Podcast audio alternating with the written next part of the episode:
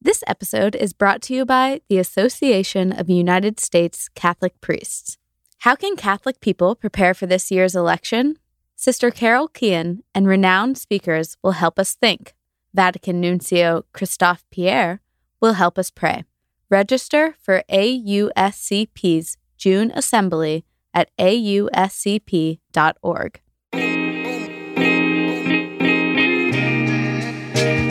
And welcome to Jesuitical, a podcast by the young, hip, and lay editors of America Media. That lay part means we aren't Jesuits, but we work with them. Join us each week for a smart Catholic take on faith, culture, and the news, often over drinks. I'm Ashley McKinless, and I'm joined by Zach Davis. Hey, welcome back. Hey, yeah, I know it's been a while since It's been a, we've been a couple weeks in the studio together. yes, we have a full new show this week, Yeah. so great news. Yes, and what are we drinking? Well, Well, first, what day it is? It's Mardi Gras, Fat Tuesday, Shrove Tuesday. Um, Yeah. It's our last chance to get some drinks in, celebrate. Yeah, and we've been we've been doing it right. We had how do you say it? Punchki pun, punchkis. it's this Polish tradition where you have these delicious donuts on Fat Tuesday. Uh, so we had that, and now we are finishing up our. the liquor cabinet. So, as our custom, uh, when Lent rolls around, the the show takes a break from uh, imbibing alcohol during the season of Lent. It's a sign of our repentance. Um, but we're not there yet, and so we've decided to clean out the liquor cabinet. So we found the dregs of things that are left from different cocktails that we tried to make. Yeah. Um, so I've got the last swallows of uh, Maker's Mark. And and I've got some. I've got a some gin, some gin and soda, yep, there was Campari left over too, but that's probably going to stay there for a while. some warm Coors Light. Yep. That, so we've got the best of what we got, I think. Anyway, uh, happy. Yeah, uh, happy, Mardi Gras. Cheers. And who are we talking to this week, Ashley? We have a great interview this week. We are talking to Father Matthew Barzare, who is the pastor of St. Anne Church in Cow Island, Louisiana. So you may recognize that name if you read the story that was posted in our Facebook group about um, a small town in Louisiana where the local Catholic community got together and filled a crop dusting plane full of holy water and blessed the entire town with it. Yes. Uh, yeah, I. I remember you sharing this story. It was over the Christmas break. It was like Yep. between Christmas and New Year's, and you shared the story, and I just fell in love with it. And we Yeah. were like, we got to talk to this guy. yeah, so it's been an SOT in an earlier episode, but we have got the whole story straight from the source. Father Matt is just a very endearing person. This is a great story, and you're going to love this interview. But first, Signs of the Times, the part of our show where we sift through the Catholic news of the week so you don't have to. Our first story is, is a pretty heavy one. Um, so, Jean Vanier was the founder of L'Arche, which is a global network of institutions that serve adults with physical and intellectual disabilities. And he died last year. Um, and just this past week, we got some very disturbing news about him. Yeah, an internal report uh, that was commissioned by L'Arche um, found that Vanier engaged in decades of sexual misconduct and also complicity in similar abuse or in misconduct that um, a mentor and early advisor to L'Arche had committed. Right. So this internal report um, included allegations from six n- non-disabled women who, um, Six non-disabled adult women. yes, who uh, Vanier had um, had sexual abusive sexual relationships with in the context of spiritual direction. So this was a a situation where he was in a position of spiritual, you know, power over these women and use that to Manipulate them into sexual Exactly, relationships. Right. And and his mentor, Father Thomas Philippe, had similar uh, abusive relationships and had his priestly faculties removed for a while. And for a long time, um, Vanier denied knowing anything about that abusive behavior. And Which- this report shows that he knew about it for a very long time Yeah. and engaged in the exact same kind of thing. yeah behavior. this this stunned a lot of people because i don't know there's a few elements to this that this is another sex abuse story from the catholic church but a couple things were different here where he's not a priest uh, jean vanier was a layman um, who had been described as celibate before this um, Mhm. was not and widely thought of as a, a living saint a living saint I think he was, you know, canonized, quote unquote, on this show, maybe by more than one person. He really was a huge, um, a, huge figure in the Catholic world for the the really, you know, L'Arche does amazing work. There are over a thousand houses where people with disabilities and people without disabilities live together in community. Um, he was a renowned spiritual author. And so a lot of people um, were just like profoundly shook by this news. Another aspect of this was the way L'Arche handled it, at least, has been praised by uh, some as being a sort of a, a much better model for transparency and getting out in front of it uh, than previous stories of abuse scandals in the yeah Catholic no Church. they were they were very upfront. The way that they presented this news really centered the experience of the victims. They they you know were not defensive uh, they were transparent um, and they're the ones who initiated it. Yes. They didn't have to wait until a state attorney general out of them. them for their files which i think is just such an important model for uh, the catholic church right now and if you are someone who really looked up to Jean Vanier, um, which I, I imagine many of our listeners did, I would really commend an article by our colleague Colleen Dulle, who wrote a piece called How Can I Reconcile the Good and Evil of Jean Vanier? And it, it kind of digs into that question of, of dealing with someone with a, a you know, a complicated, disturbing history um, and, and what that, what wrestling and praying with that can look like. So you can find that at americamagazine.org. What's our next story, Zach? More positive news uh, coming from the Vatican and El Salvador. Rutilio Grande, uh, an El Salvadoran Jesuit, was officially declared a martyr alongside two companions and several others um, by Pope Francis this past week. Yes, so he was a Jesuit born in El Salvador who was educated in Europe and then returned back to his homeland to work with the poor. And this was in his, he was working right before the uh, terrible civil war that tore apart this country. And he publicly and consistently sided with the campesinos against um, against the government. And this this put a target on his back. Yeah. So Grande was obviously he was a priest. He was forming these people spiritually, but um, his political actions sort of led to uh, his murder, where he and we said companions earlier. So these are the people he was killed with. Um, one was an elderly parishioner, um, a lay catechist, and another was just a teenager. Um, and they were gunned down in a jeep while they were driving to some rural regions of El Salvador, explicitly because of the advocacy that Grande had done on behalf of the poor. Right, and this murder happened, um, I think, just months after uh, now Saint Oscar Romero became the Archbishop of San Salvador. Um, and it really changed how he um, approached that position. He had, you know, it, it, in some ways radicalized him about, you know, what, what the role of the church was in the context of a civil war that in many ways pit the the powerful against the marginalized. Yeah, Romero and uh, Grande had studied together. Um, they they had become long friends, and uh, Grande being declared a martyr means that um, he doesn't need a miracle for beatification. Although Pope Francis himself has said that Oscar Romero's sort of legacy is Grande's first miracle. Mm. You wrote an article a couple years ago, yeah, um, about this type of martyrdom, which is a you know in terms of Catholic history, a relatively new development. So, what what does it mean to be declared a martyr in this context? So, the church has had martyrs since the very beginning. Um, however, in the last century, we've sort of changed our understanding of that. Traditionally, you had to have been killed to be a martyr. You had to have been killed on behalf of your beliefs as a Christian. So Right, the so, belief like, itself. You're you're asked to renounce your faith and you refuse to do it, and that's why you're Mhm. killed. But in the in the last century, the way that these beliefs get lived out has led to a lot of political implications, which have then led to being killed on behalf of that. And so the church has been sort of changing its understanding that these are martyrs of justice, right? And um, it, it, it starts with um, Pope John Paul II declaring uh, Maximilian Kolbe as a martyr. Uh, Kolbe is someone who was killed by the Nazis. Again, not because of his beliefs per se, but because of what that meant in a Nazi political regime. Right. And so this is something that the people in El Salvador have known for a long time, right? Like they, uh, Romero and Grande and these people are heroes there and they are revered. And so this is going to be a big celebration. Right. And it kind of gets the idea, you know, like we're we're told you don't just live your faith on Sunday when you're at mass. Mhm. Mass, it's supposed to inform your entire life. And so this is kind of taking that principle and expanding it into how we define martyrs.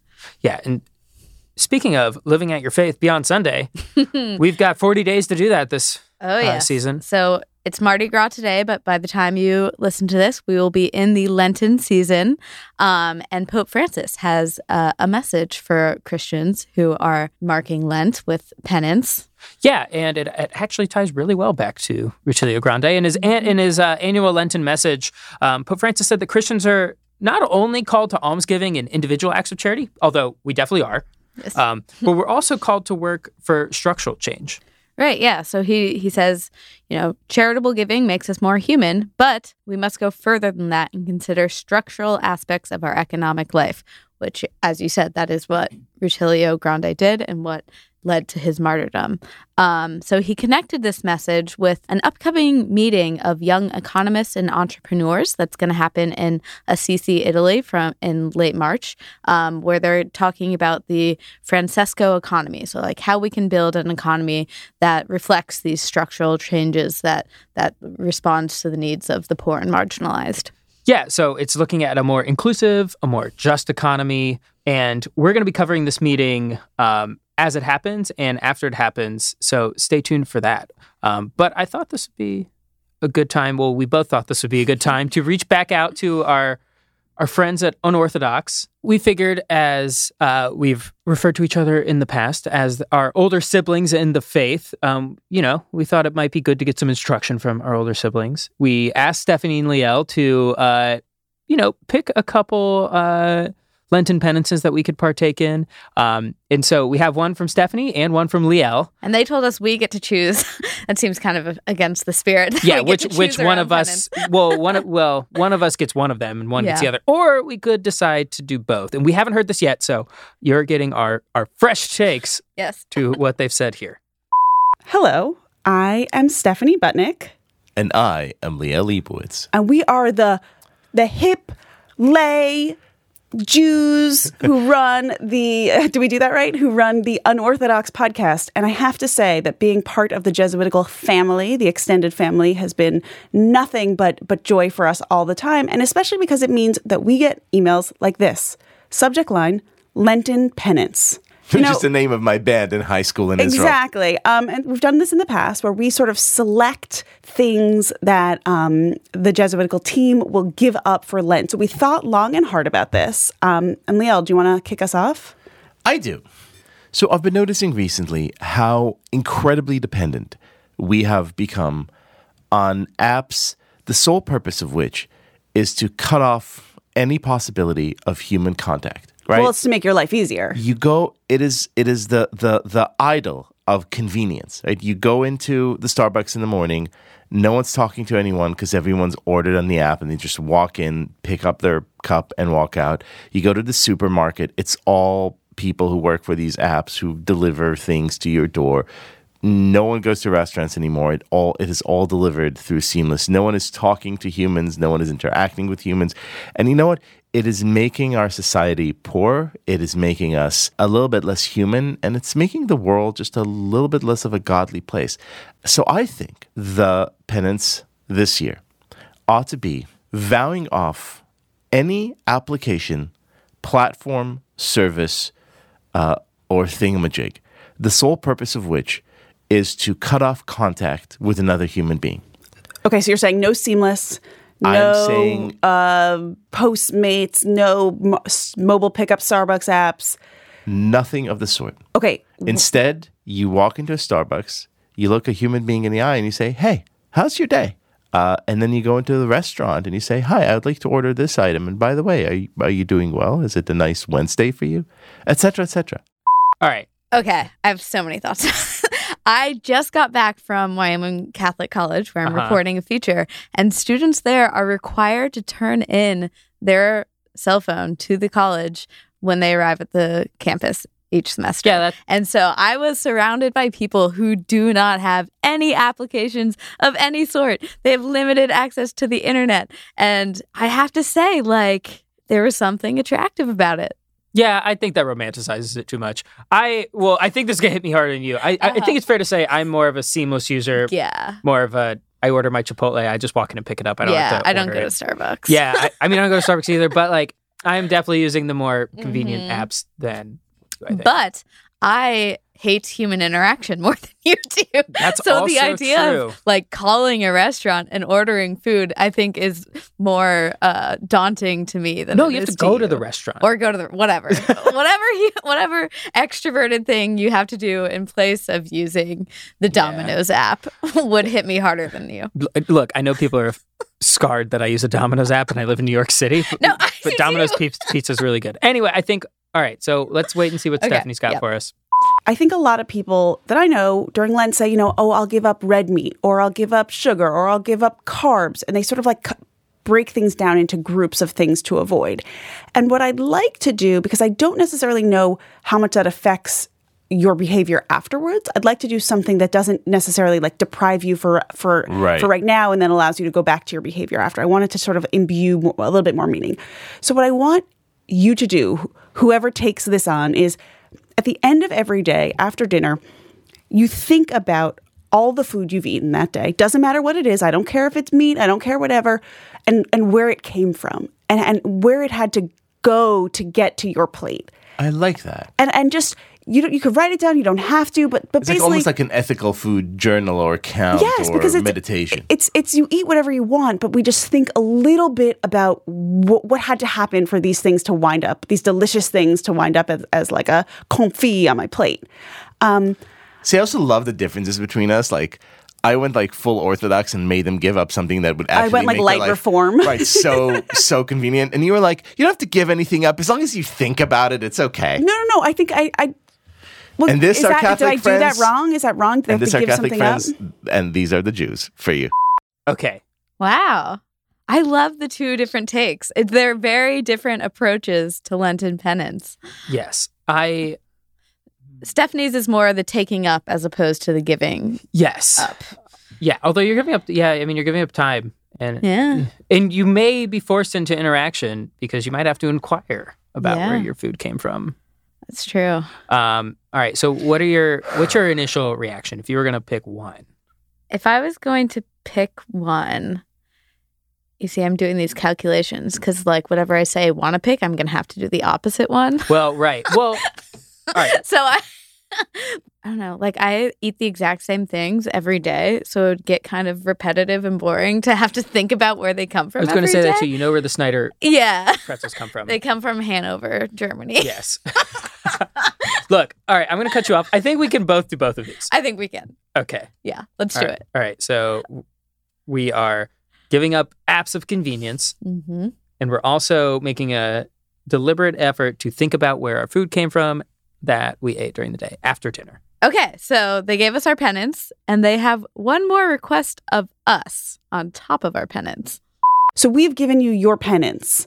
Now you have to do something for us. we have a period that begins right after Passover, uh, which is called the Omer. It is the time when you count the days until the moment uh, in which historically we believed we received the Torah. It's almost like you know getting excited for your birthday and like marking the calendar. You know when Or is like the big day Christmas, here? I've heard. or so we've heard Christmas. And so every day we we count the days and we say a little blessing and a little meditation. Here's what we would love for you to give us. We would love for you to give us some assignment to think about or read or contemplate uh, as we go through these days of the Omer. And so you have like a month and a half to figure this out. So just just get back to us. Correct. At the end of Passover. We'll talk in April. Thanks, guys. Love ya. Shalom. Perfect. Oh, I love them. Okay. Okay. We are changing seats here. Yeah, We get I- to give them. We- We've got about a month. Yeah. So, um, going to put some thought to this. So, those were very thoughtful Lenten penances. Um, so, listeners, you're going to have to tune into Unorthodox to hear uh, Ashley and I's uh, recommended Omer practice. Yes.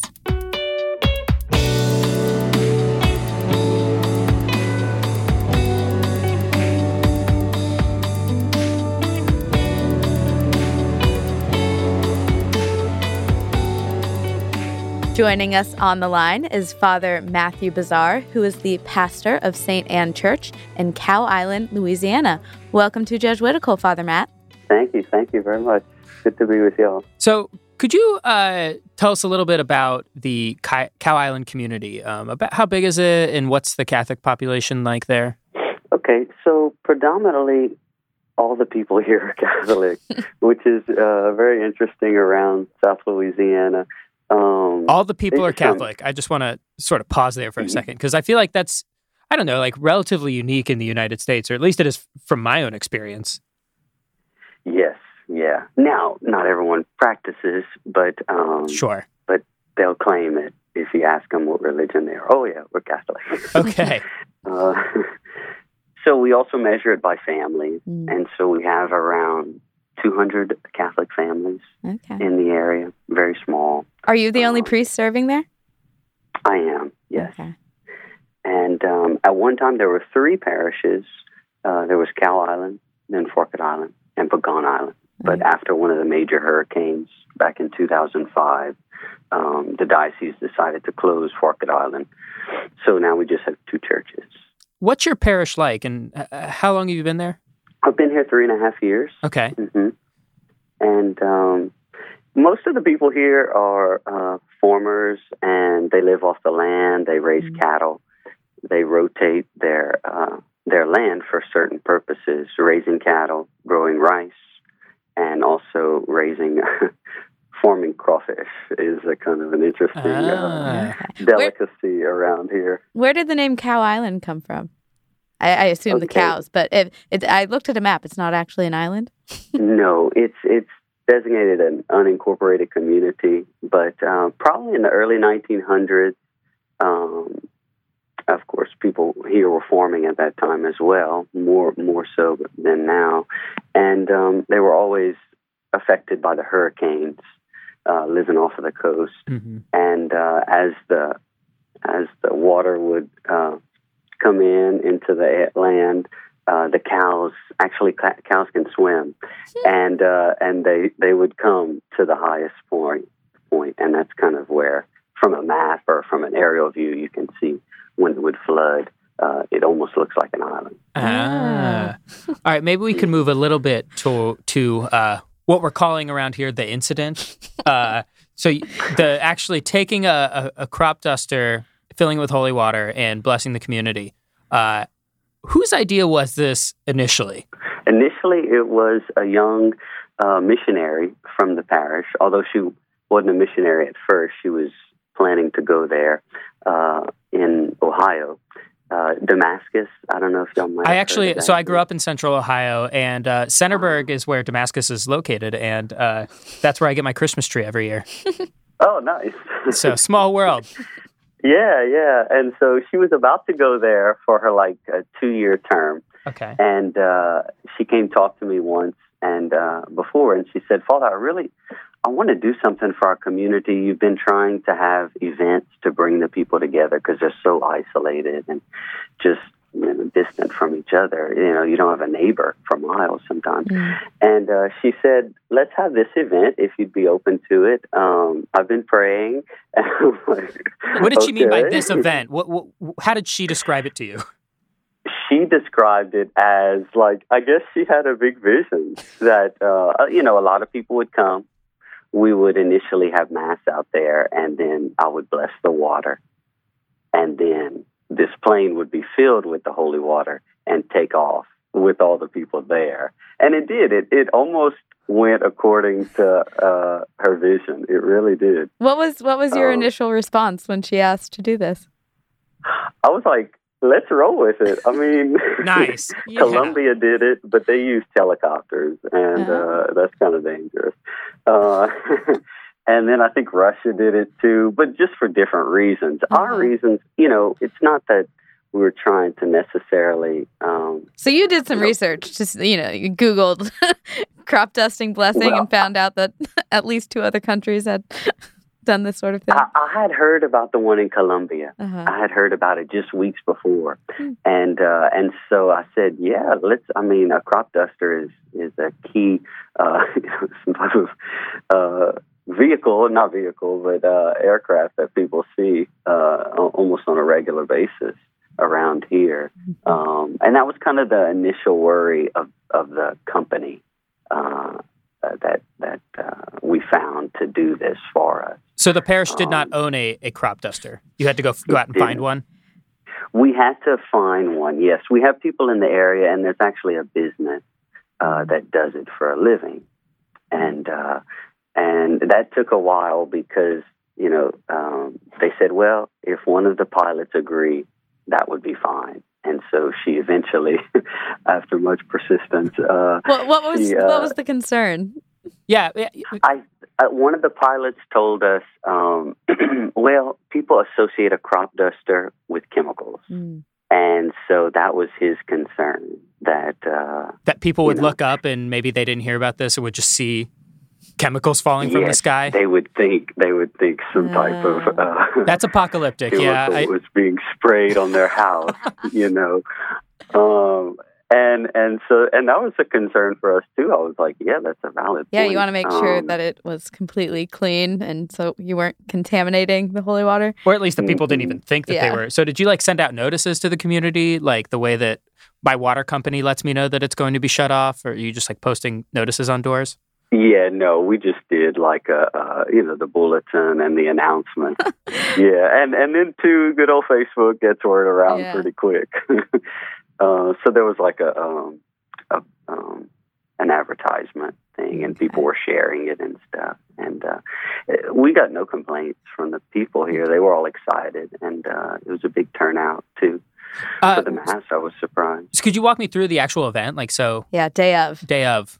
Yeah, so day of it was Saturday. Uh, it started with mass, and because of the weather, it was cold. Mhm. Um, so we just had mass at the parish church, you know. hmm And uh, that's the first time that I saw like a news person there. It was our diocesan uh, communications director came. I was like, uh oh, uh, because the news wasn't coming out. We didn't expect all that, Mhm. you know. Yeah. Uh, and so we had mass, and uh, she was taking pictures, and uh, I was kind of honte. Honte's a Cajun word for embarrassed, and uh, and then um, after that, we immediately went to the landing strip, and people just drove in their cars or kind of carpooled, and uh, that was only a couple minutes away, you know Okay. relatively close. And um, I got there and um, greeted the pilot and everything, and um, and then people had brought their own bottles of water, gallons, you know, things like that, and they kind of lined it up on side of the plane. I was like, wow, that's kind of not what I was envisioning there. and uh, so it was already pre-filled with about a hundred gallons. He said it holds three hundred. Okay. So 100 gallons. What's like the acreage of like how much would that spread around?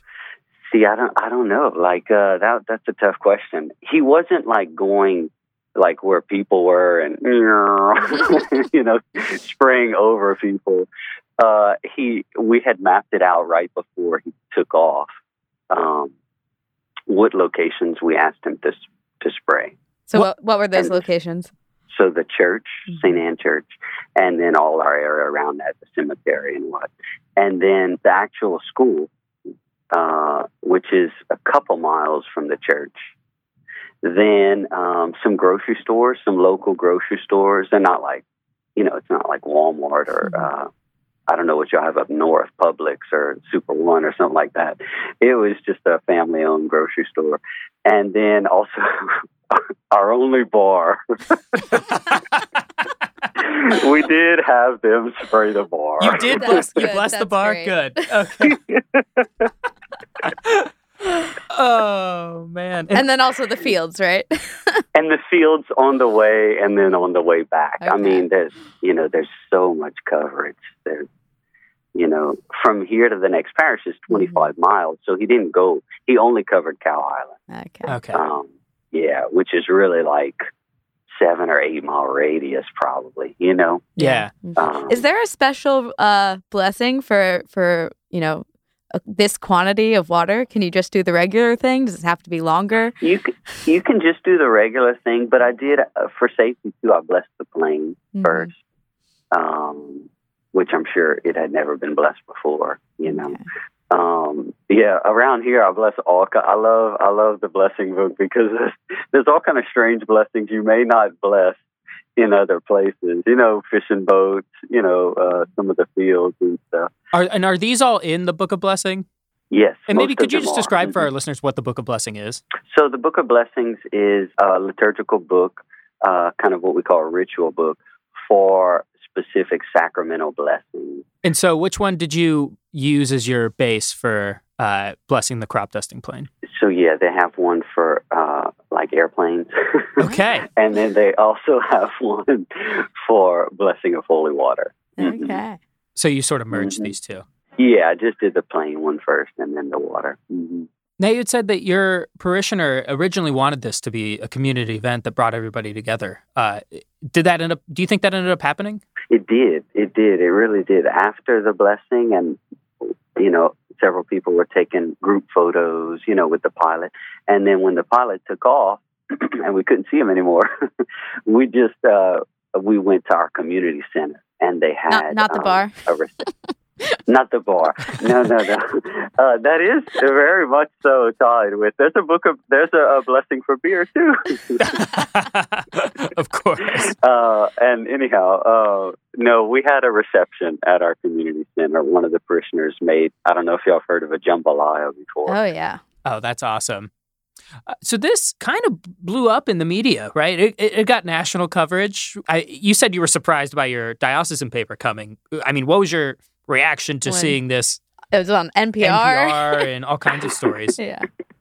Yeah, so it took place on the Saturday, and um, and the missionary had told me. She said I called the diocese. She had originally wanted to invite the bishop to see if he could come, but it was close to Christmas. He already had a planned family event, hmm um, so he couldn't come. Maybe next year. But um, I bet he regrets that now. yeah, I think so. and uh, he does. Uh, what happened was our diocese, right after that, the weekend, I think Sunday afternoon, they posted it. And Church Pop picked it up. And then it just started blowing up. Like Yeah. Monday, I got calls from BBC, Oh my gosh. in, in NPR, Fox News. I was like, wait, wait, wait, what's going on? Why do you then, Why do you uh, think there was this wider interest in it? I think because it was kind of unique. I mean, I mean, it's uh, cool. From a, from it's really plane. cool. Yeah, Yeah. it is creative. It is creative. And uh, we actually have a, a, a priest that's a, a religious in our diocese, and um, he bought an ambulance. Y'all, y'all could probably do a podcast with him. He bought an ambulance, and two of them now, and that's a confessional. It's the mobile confessional. So We've he'll go to like. We've actually done a even- story about that here in America. I'm Oh, y'all sure it's the same Wow. people. Yep. Yeah. so Yeah, yeah, y'all so are when creative people down heard- there. when people heard my story, they said, "Oh, I bet, I bet Father Champagne wished he would have thought." that." so you got ambulances, crop dusting planes. Yeah. I'm excited to see what's next. Yeah, the crawdad boats. Um, maybe if you could reflect on this. Uh, obviously, you know, here in New York, we don't have crop dusting planes, but do you think there's a lesson in this for other local Catholic communities? You know, what was your takeaway that you might say to someone somewhere else in the country? uh, definitely the people say, you know, um, and and and it, it just kind of reaffirms me every time. Um, they love they love those tangible, uh, you know, sacramentals. With Ash Wednesday coming up, people love that. They're, I guess they make a great connection. Um, poems, all those things. Um, and you see it. You know, it's not. And some people often say it's superstitious, but I, I really see they they trust that God's gonna provide and, and give His blessing. You know, through those tangible things that we have ordinarily in our house. You know, Yeah, when you were talking about the Book of Blessings, it was like that's one of the things I love most about Catholicism is that it does take those those physical things very seriously. Um, and yeah, people's people's attachment to the land, to their boats, to their sources of income, like those can be places where God is working. Um, in New York, we don't exactly have that, that same connection to the land. We we're renters, we're not farmers. Mhm. Um, Oh, Can you talk a little bit about why it was that you know you've you mentioned that this isn't the first time that crops have been blessed? Like, what is what is the relationship you you guys have to to the land down there? So I heard it described once um, the connection, like even with ancient Israel, like our our forefathers in the faith were very much connected with their land. They loved their land, and and that's what I find people here too. Now the younger generations are moving away, but the the uh, elderly, um, you know, they have hundreds of acres, um, and that was their livelihood. They, you know, that's where their job was, raising the uh, cattle, and they don't want to move. You know, which is good. Also good for the church too. Sure. uh, that that they want to stay uh, in the area, and you know, hopefully their future generations will stay here too. But I see that with you know some of the younger generations, their their jobs. You know, if they're not in that type of field, they'll have to eventually uh, move for better source of income. Obviously, a lot of the media coverage was pretty positive. I would say. Um, hmm d- was there any was there any blowback at all, um, especially on like social media or anything? I did have actually some calls at the parish. Uh, they were upset because um, you know they had they had neighbors that were other religions, but they weren't around here. They were in other states, Oh, so people were so they did they didn't know the connection of how much uh, people are Catholic here. Uh-huh. You know. yeah. Oh, so they were worried Yeah. that you would be kind of like baptizing people against their will. Yeah, or, or proselytizing. You know. And it sounds much. like you, you. I mean, proselytizing was not the goal at all, right? Like, I mean, No, espe- it was especially not. given that everyone is Catholic, but even beyond that. Yeah, no, it wasn't the goal. That wasn't even a thought. Or even too, some sometimes on on the social media I saw they said, "Oh well, they're trying to uh, you know uh, cast out things." I mean, uh, that wasn't even my thought. You know, Yeah. it was really asking God's blessings um, for the for the community um, Well, and in their fields. You know. well, when we asked, we have a Facebook group for listeners of this podcast, and when It we went well, it went over well there. yeah, we when we posted the story, um, a couple listeners brought some questions that uh, it brought up questions that they've always had. Um, so we were wondering if maybe we could put you on the spot a little bit and make you sort of uh, expert on holy water. Um, so Okay, you, sure. you you blessed hundred gallons or more. What's the largest unit of water that a priest could bless? Like, could you could like an entire city's water supply be blessed? Um, no, I think it it can't be running water. Oh. So it has to be it has to be still water. So that would also rule out like oceans and Yeah, no, it, it needs to be it needs to be still water. Okay. Mhm. So the so the only limit is how how much still water you can physically get together in Yeah, one place.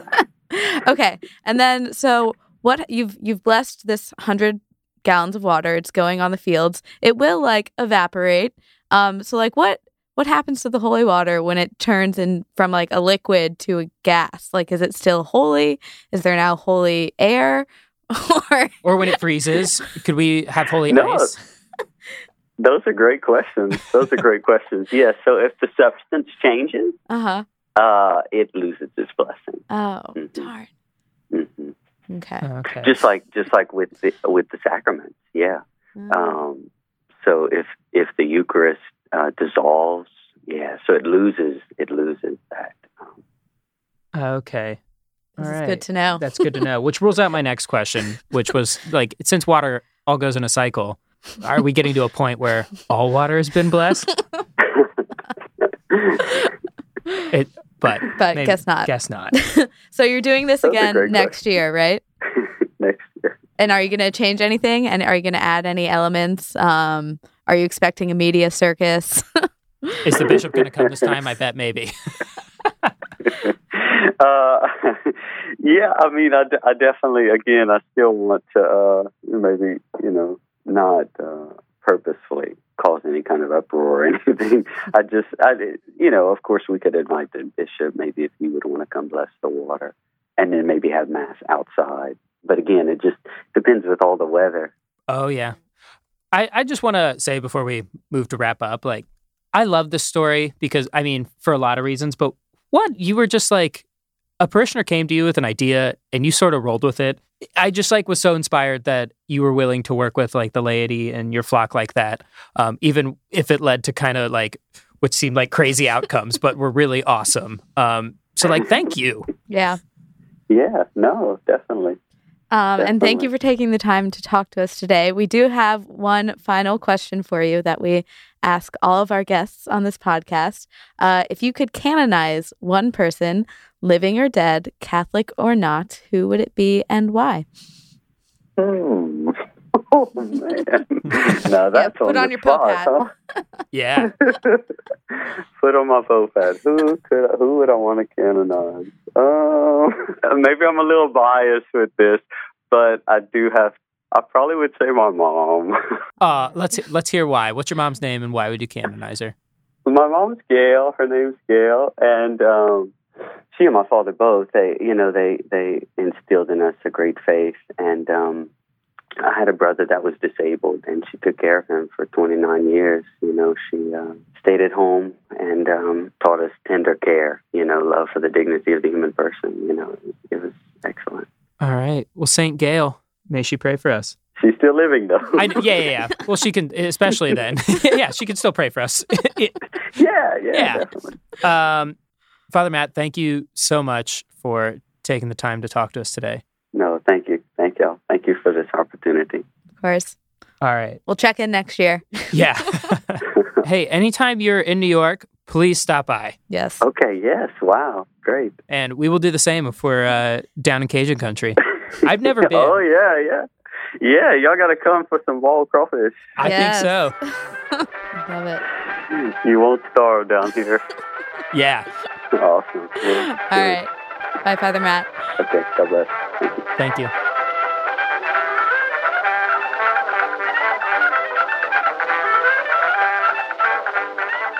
This episode of Jesuitical is brought to you by the Association of United States Catholic Priests. How can Catholic people prepare for this year's election? Sister Carol Keehan and renowned speakers will help us think. Vatican Nuncio Christophe Pierre will help us pray. Register for AUSCP's June Assembly at auscp.org. All right, now it's time for some housekeeping. First, we want to thank some new Patreon supporters. Yes, thank you to Megan, Marissa, and Christina who've joined in the last few weeks while we've been off. Um, your support means so much. We can't do this show without you. We really mean that. So thank you again. If you want to find out uh, about Patreon supporter benefits and how you can support the show, visit patreon.com slash America Media. And we are now in the Lenten season. So if you are looking some more for some more spiritual resources, America Media. Yeah, don't give up podcasts for Lent. That's such a dumb thing. Mhm, Um, mhm. it really negatively affects me. So, and that's what I'm concerned about. yes. And America Media has podcasts that are even more spiritually But I don't know what you're trying to say here. than Jesuitical.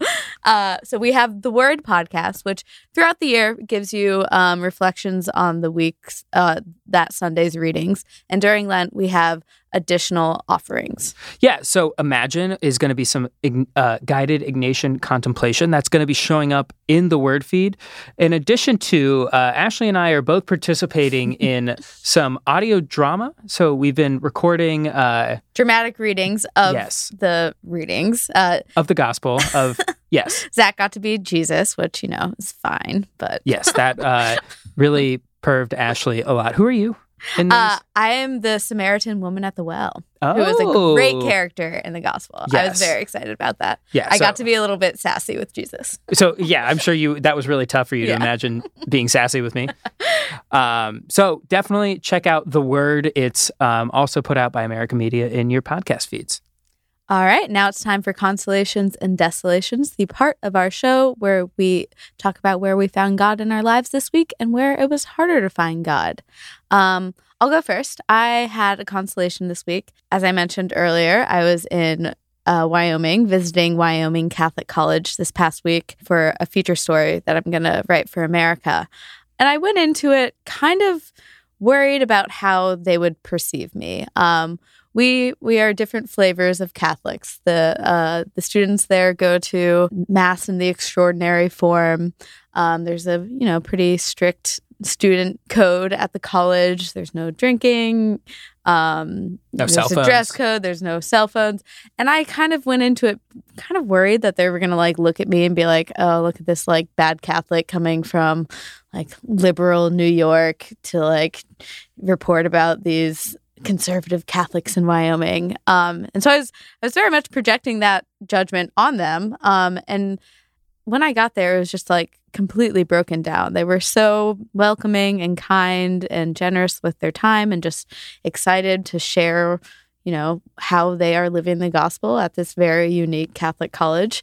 Um, and so it was a good reminder for me that the way that I think people are judging me and viewing me is often not the reality. And so when I think about maybe God as seeing me in a more negative light, uh, that might also be a projection and not and not the reality. And so the the loving welcome of this community really really helped me to see how loving and non-judgmental God is. Sounds like it's a good thing that both God and these students are off Twitter. I think that probably helps. what are you saying about my Twitter feed? Not your Twitter feed, just our Twitter feeds. Yeah, no, no, it's it is fantastic. Uh, what do you have this week, Zach? I have uh, a consolation this week, and I guess I'll preface it with um, we've talked on the show about my grandmother in the past um, and her illness. Um, we lost her earlier this month, which was really tough. Um, it's my it's the first person in my family who I was really close to that I've lost, um, and so I guess I'm sort of going through a lot of things for the first time, especially in terms of grief, um, and even I, I was able to go home to say goodbye to her um, and I was actually able to like be in the room while she died um, with all my cousins and my grandpa and my aunts and uncles. And so there was a, a lot of beautiful things that happened in the middle of grief, and I don't, I, I still don't know how to process or even talk about them. And I was talking to Father Eric about it, and the temptation for me as an extrovert is to try and do that on air. And so rather than try and explain all of these consolations and things that I experienced, I'll just say that this is where I'm at. I, I, I know that there's a lot of unpacking that I need to do. I'm leaving for the Holy Land this week, and I I know that's just going to wreck me, both the long plane ride where there's nothing to do but think in a lot of ways, um, and also visiting all these holy sites. But just a couple anecdotes, just being able to be surrounded by family in that moment um, when she died was beautiful.